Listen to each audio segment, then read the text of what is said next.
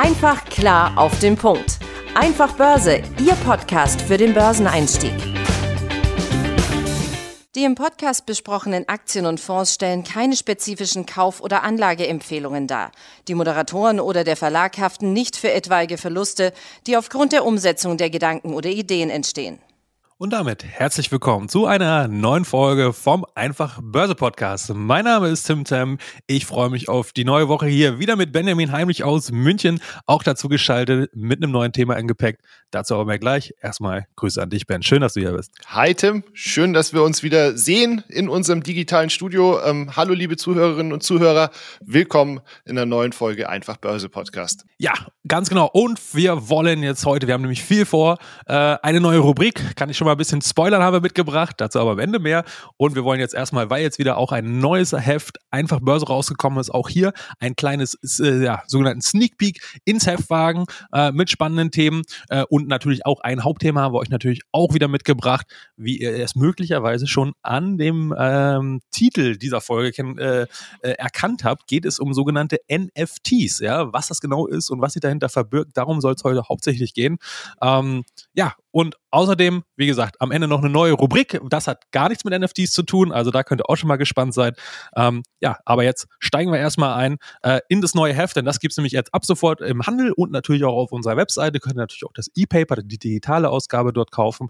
Ja, ähm, sind, wie gesagt, viele spannende Themen drin, unter anderem das Titelthema, ja, ähm, finde ich äh, äh, ziemlich cool geworden. Unter anderem haben da unsere Kolleginnen und Kollegen, äh, die Sarina Rosenbusch und äh, Jan-Paul Fori, Lars Friedrich, ja, äh, und Fabian Striblin. Ähm, sehr, sehr umfangreich das Thema Sparpläne, ETFs, Fonds auf über 26 Seiten dort einmal äh, komplett aufgedröselt, alles aufbereitet, natürlich auch schön mit Bildchen und so weiter. Das können wir natürlich hier in dem Podcast natürlich jetzt nicht so leisten, weil wir jetzt ja nur die Audiospur haben, in Anführungsstrichen nur, ja, aber ähm, demzufolge darum geht es hauptsächlich, aber wir wollen natürlich jetzt nicht so viel vom Titelthema dort verraten, denn dazu ist ja das Heft entsprechend da.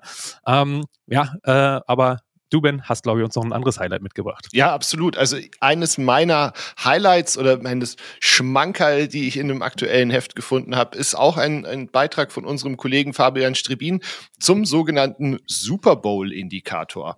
Mit ihm wird versucht, anhand des Siegers des Super Bowls, also er hat ja Mitte Februar stattgefunden, Rückschlüsse auf die weitere Entwicklung des Dow Jones zu gewinnen. Ich muss dir ganz ehrlich sagen, also ich kannte den bislang nicht. Und ich liebe die Börse dafür, dass wirklich mit allem Möglichen versucht wird äh, oder untersucht wird, ob da Korrelationen äh, bestehen, äh, praktisch die Zukunft vorauszusagen. Das ist wirklich irrsinnig, wenn man sich wirklich auch wie wir jetzt schon länger mit dem Thema Börse auseinandersetzt, dass man da immer und immer wieder noch was Neues finden kann. Und wie genau der Indikator funktioniert, ähm, lest ihr natürlich im Heft, nur so viel vorab, dass jetzt die Kansas City Chiefs gewonnen haben war nicht so geil.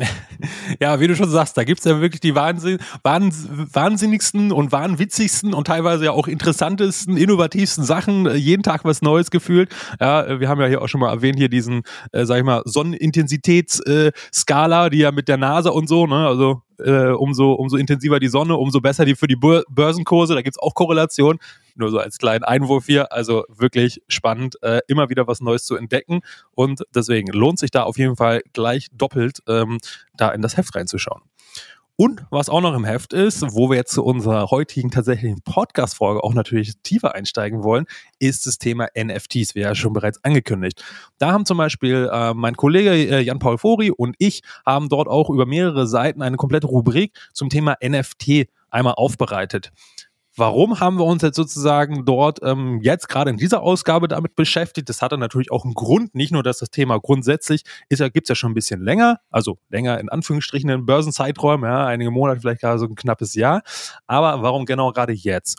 Hintergrund ist da folgender. Da gab es ja auch schon ja, Krypto-Winter, wenn ihr da schon mal was von gehört habt. Ne? Also es bezieht sich jetzt erstmal hauptsächlich natürlich ähm, auf die Kryptowährungen, ja, also sowas wie ein Bitcoin, ein Ethereum-Coin oder ähnliches. Ne? Da gibt es ja unzählige, über 10.000 äh, mittlerweile die hatten ja schon mehrere Kryptowinter erlebt. Da meint man einfach nur einen rabiaten Kursabfall und natürlich auch damit einen ähm, ja, Wertverlust, äh, Interessensverlust und so weiter und, und so weiter. Ja, das heißt einfach Eiszeit, äh, saure Gurkenzeit. Ähm, da war nichts mehr zu holen und letztendlich hat das nur Kopfschmerzen bereitet.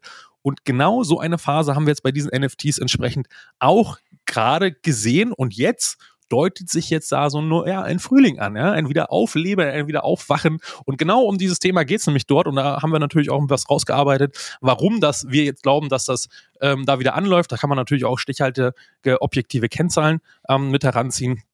Ähm, so viel an dieser Stelle erstmal. Wenn ihr euch zum Thema Kryptowährung, ja, ähm, wir haben hier ja auch schon mal zwei Folgen zu gemacht mit unserem, ähm, ja, auch Krypto-Experten, der ja auch sehr, sehr viel bei uns macht, Nikolas Kessler, ähm, Folge 17 und 56, also auch was Aktuelleres, ne, ähm, zum Thema jetzt explizit Kryptowährung, wenn euch das interessiert. Das baut natürlich jetzt alles, die heutige Folge damit drauf auf, weil natürlich diese NFT-Technologie auch Blockchain-basiert ist. Dazu, wie gesagt, kommen wir dann aber gleich nochmal. Jetzt vielleicht nochmal ganz konkret, was ist ein NFT überhaupt und was heißt überhaupt NFT? Also ein NFT, erstmal diese drei Buchstaben, stehen für Non-Fungible Token. Ja, also heißt sowas ähnliches wie digitale Wertmünze, ja, oder halt eben Token im Englischen. Ne? Also Token im Englischen ist halt bei uns sozusagen das Äquivalent zur Münze, wenn man so will. Ja, und der wesentliche Unterschied zu einer Kryptowährung wie ein Bitcoin, ein Ethereum, ähm, ist, dass diese NFTs halt eben nicht austauschbar sind. Deswegen dieses non-fungible. Ja? Also man kann die nicht wahllos kaufen, verkaufen. Also kann man schon, aber es ist keine Währung, es ist keine Transaktionseinheit sozusagen ursprünglich gedacht, sondern jedes NFT hat einzigartige Merkmale und das ist ja eben auch genau das Besondere daran, dass man das zum Beispiel dann an Patente, an Immobilien oder Sammelkarten oder halt Kunstwerke, egal ob jetzt physische, reale, das Bild im Museum, ja, oder an der Wand, ja, oder halt eben gerade diese NFTs, die, die digitalen Kunstwerke. Ähm, wie gesagt, gibt's viele Sachen zu. Unterm Strich, ein NFT ist ein digitalisierte Form einer ja, Besitzurkunde von einem Vermögenswert, also ganz allgemein gesagt. Ja, und wie du ja schon gerade gesagt hast, also das Thema NFTs hat jetzt so richtig viel Aufmerksamkeit eigentlich so im Sommer, Herbst 2021 erfahren. Die ganze Kiste gibt es natürlich schon deutlich länger, aber es ist eben dann in der Zeit auch so relativ stark, sage ich mal, in den, in den Fokus des öffentlichen Interesses geraten. Ich habe äh, das erste Mal, glaube ich, von NFTs 2017 gelesen, aber da war das halt so klein, dass das im Prinzip als Investmentklasse überhaupt gar nicht relevant war. Und eben ähm, Sommer 21, Herbst 21 waren ja dann eben diese wahnwitzigen Preise, die für diese Board Apes und die, die Crypto-Punks gezahlt wurden. Ne? Also natürlich auch getrieben dadurch, dass da viele Prominente wie eben Justin Bieber oder ähm, Gary Vee, dieser Unternehmer und Investor aus den USA, wirklich Millionenbeträge äh, für diese kleinen Bildchen gezahlt haben. Und ich glaube, dass viel von diesem Hype eben genau daher kommt, dass die da mitgespielt haben. Also es gibt ja diesen einen legendären Call von diesem Gary V eben, der da 30 einflussreiche Personen, wie eben diese ganzen YouTuber, so Mr. Beast und Logan Paul und wie die alle heißen, davon überzeugt hat, in einem ja, Gruppenchat oder wie auch immer, dass man eben CryptoPunks kauft. Und weil natürlich alle diese Leute eine extrem große Reichweite haben und, und darüber auch gesprochen haben, sind dann eben die, die Preise entsprechend nach oben geschossen. Das gerade bei so Kryptowährungen und, und eben auch NFTs ist da natürlich schon auch oftmals so die, dieser Beigeschmack, hat man vielleicht hier so einen Pump and Dump, also die kaufen günstig, reden sie nach oben und verkaufen dann zu hohen Preisen so peu à peu in dem Fall hat sich, also bei den CryptoPunks hat sich das jetzt nicht belegen lassen, aber ähm, es ist einfach sehr hype-getrieben gewesen. Ne? Und wie du schon gesagt hast, also sie haben einen Wert und die erhalten sie eben dadurch, dass sie einzigartig sind. Also im Falle dieser Bilder, in dem Fall dieser CryptoPunks ist es beispielsweise so, es gibt ja keine zwei gleichen von denen und in der Regel sind die halt eben limitiert. Also die Bildchen oft auf 10.000 Stück. Wenn man jetzt eben du hattest es ja auch schon angesprochen, man kann ja praktisch alles dahinter legen. Ne? Eine Immobilie oder ein Patent ist ähm, aufgrund des normativen, die normative Kraft des Faktischen limitiert die ja schon. Und ja. du hattest auch was angesprochen, was ich total spannend finde, eben dass wir in der Zwischenzeit Museen das auch entdeckt haben. Also gerade so in der, in der Nach-Corona-Phase, wo es ja vielen Museen ja einfach auch finanziell nicht gut ging, ne? die hatten zwei Jahre fast zu, ähm, haben die praktisch digitale Zwillinge von weltberühmten Gemälden und Skulpturen äh, erschaffen und also das, ich habe einen Fall gefunden, das Belvedere Museum in Wien hat ähm, von Gustav Klimt den Kuss digitalisiert, hat das in 10.000 Teilchen aufgeteilt und man konnte dann jedes einzelne dieser Teilchen für roundabout, ich glaube 1850 Euro waren es, kaufen. Ja, es gibt auch komplett Kopien. Also ich habe da was gefunden von Leonardo da Vinci. Da gibt's das Porträt eines Musikers. Das konnte man komplett digitalisiert, hoch aufgelöst ähm, für 250.000 Euro kaufen.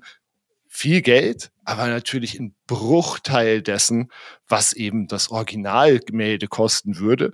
Und ähm, ist ja irgendwie auch ganz spannend, dass man dann eben so ein, so ein kleines Teilchen von so einem weltberühmten Gemälde irgendwo hat. Ne? Ja, auf jeden Fall. Und äh, finde ich auch eine total spannende Sache und auch eine Entwicklung. Aber wo halt eben viel Licht ist, ist auch viel Schatten. Ähm, mal vielleicht kleines Beispiel, was wir jetzt im Heft auch äh, gebracht haben. Äh, du sagtest es bereits Pump and Dump. Bei diesen Persönlichkeiten könnte man ja schon äh, denken, ja, dass sie es vielleicht ausgenutzt haben.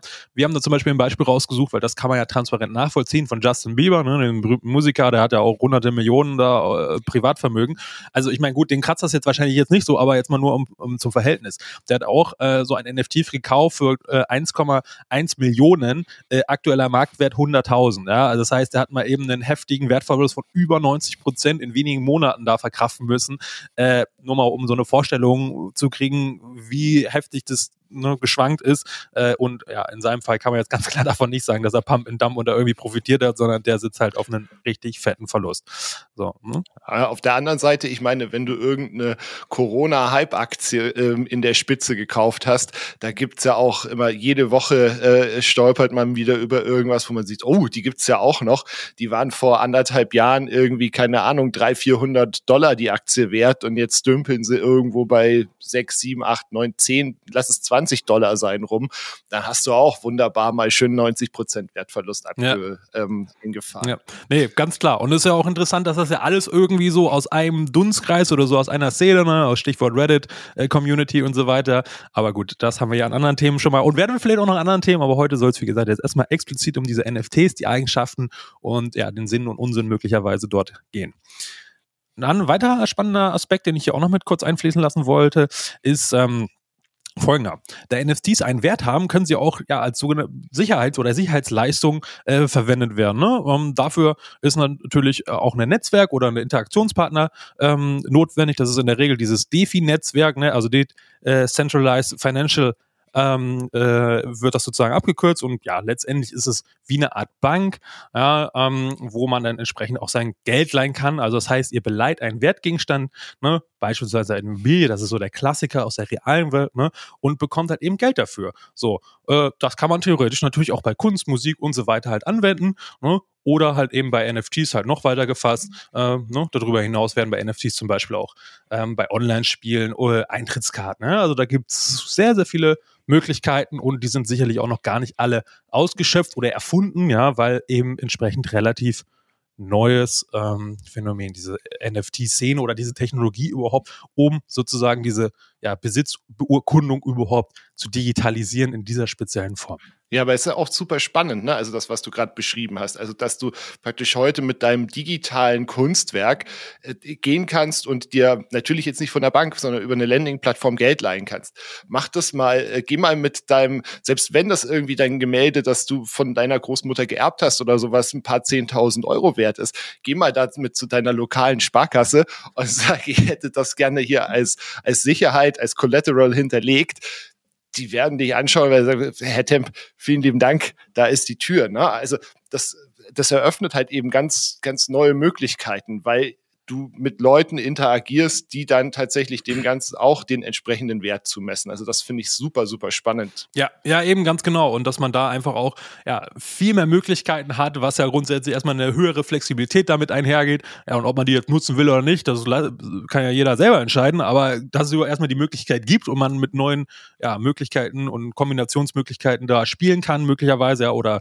ganz neue ja, Kombinationen damit fahren kann, ne, ist natürlich erstmal grundsätzlich ziemlich, ziemlich spannend, was da gerade abgeht.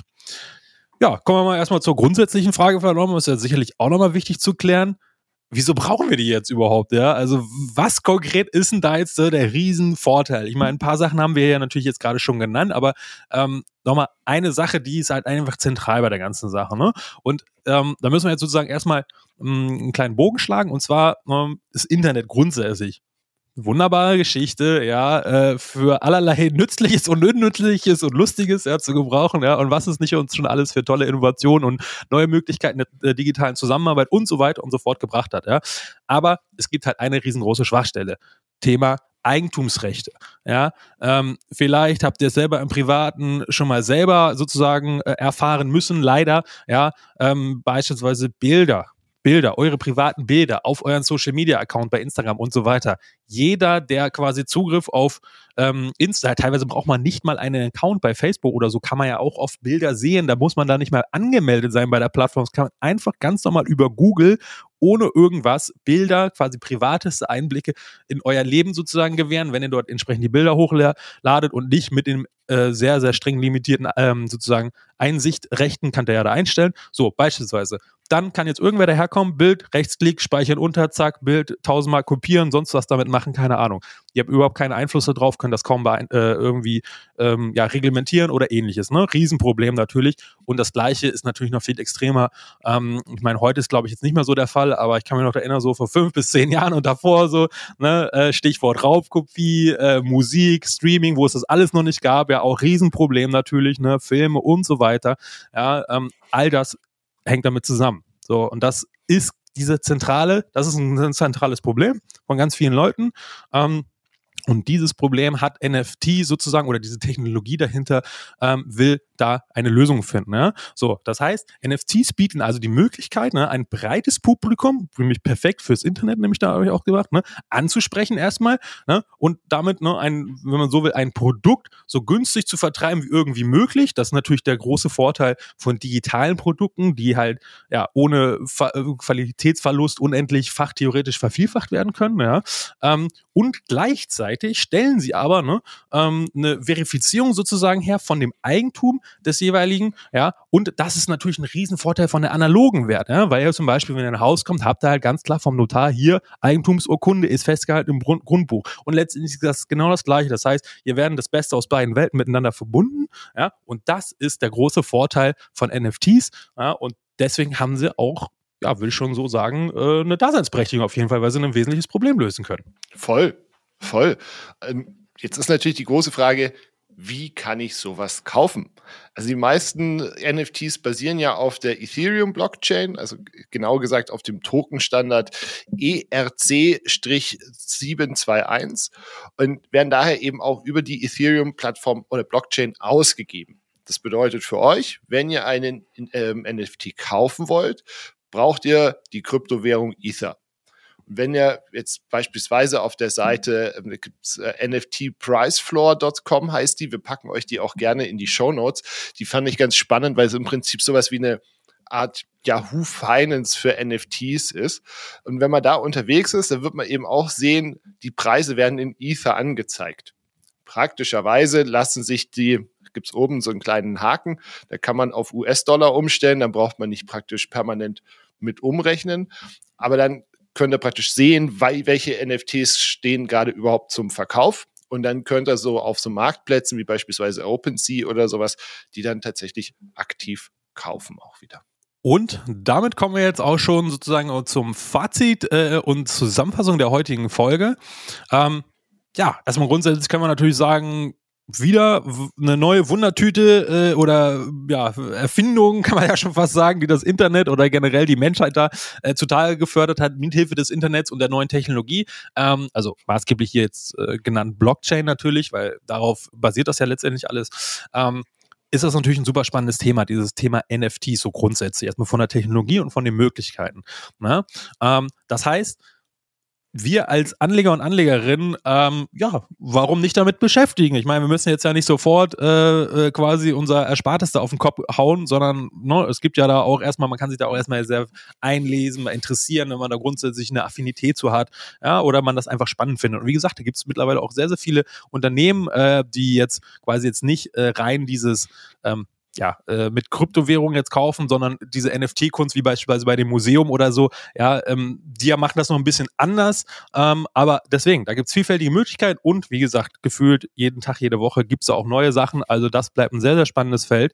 Ähm, aber seid vorsichtig damit und ähm, leider Promis, Influencer oder andere ja, mehr oder weniger ähm, äh, ja, einflussreiche Persönlichkeiten des öffentlichen Lebens, nenne ich es jetzt mal, wenn die irgendwie sowas anprangern, grundsätzlich eher mit Vorsicht zu genießen, weil ihr wisst nie genau, gibt es einen Interessenkonflikt, haben die die Dinger schon irgendwie äh, vor Ewigkeiten gekauft und versuchen die jetzt nur irgendwie hochzutreiben, um sich selbst zu bereichern oder sowas. Also wir wollen ja jetzt natürlich niemandem irgendwas unterstellen, aber mh, hm, das kann natürlich unter Umständen so sein und selbst wenn es nicht der Fall ist, äh, kann das natürlich am Ende trotzdem zu einer ziemlich blutigen Nase führen. Wie gesagt, schaut euch einen Justin Bieber oder ähnliches an. Ich meine, der wird das sehr wahrscheinlich auch nicht einfach äh, auf eigene Faust gemacht haben, sondern solche Leute, die so viel Geld haben, haben in der Regel auch Berater oder irgendwie auch fachkundige Leute, ja, die das da äh, zumindest auch ein bisschen mit beobachten. Ne? Also das, äh, wie gesagt, müsst ihr ein bisschen aufpassen. Das ist ein ganz neues Feld, äh, genauso wie bei Kryptowährungen vor einigen Jahren. Ja, da äh, sollte man sich auf jeden Fall erstmal äh, schlau machen und genau gucken und erstmal einen kleinen Zeh ins Wasser stecken, wie es so schön heißt. Ne? Also damit könnt ihr sicherlich nichts falsch machen. Steigern könnt ihr euch ja immer noch. Ne? So.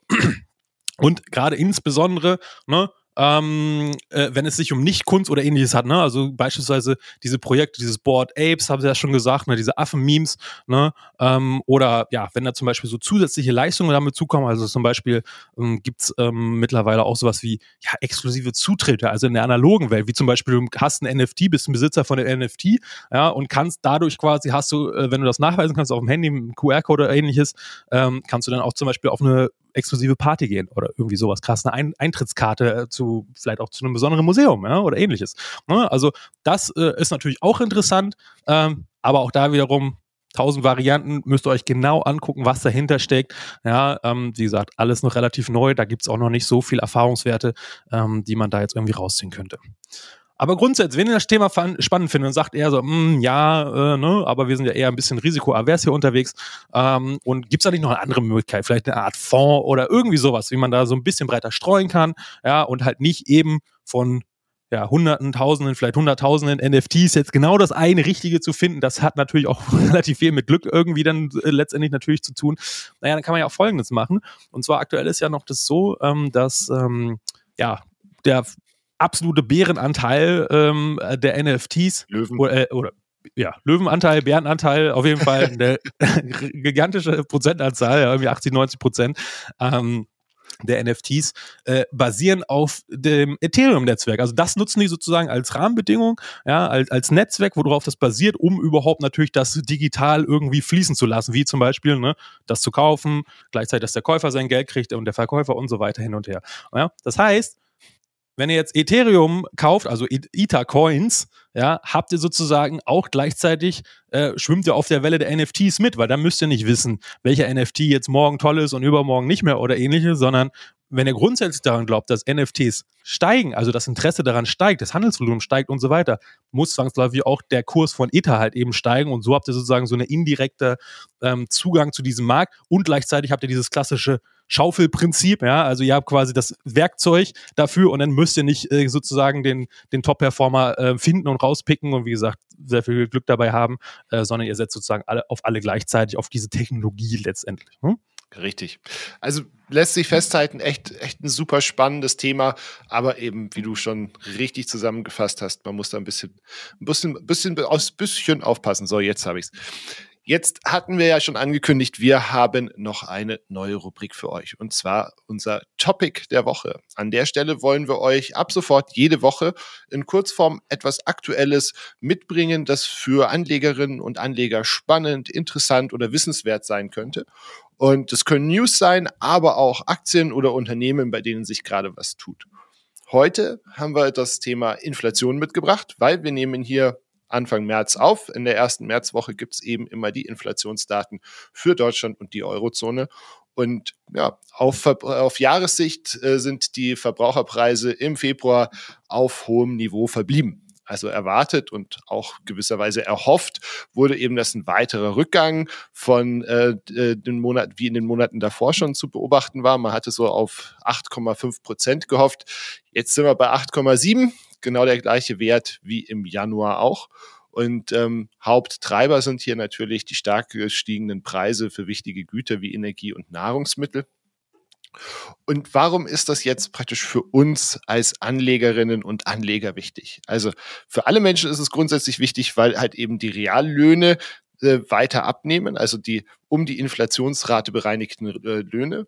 Also zum Vorjahr sind das aktuell 3,1 Prozent.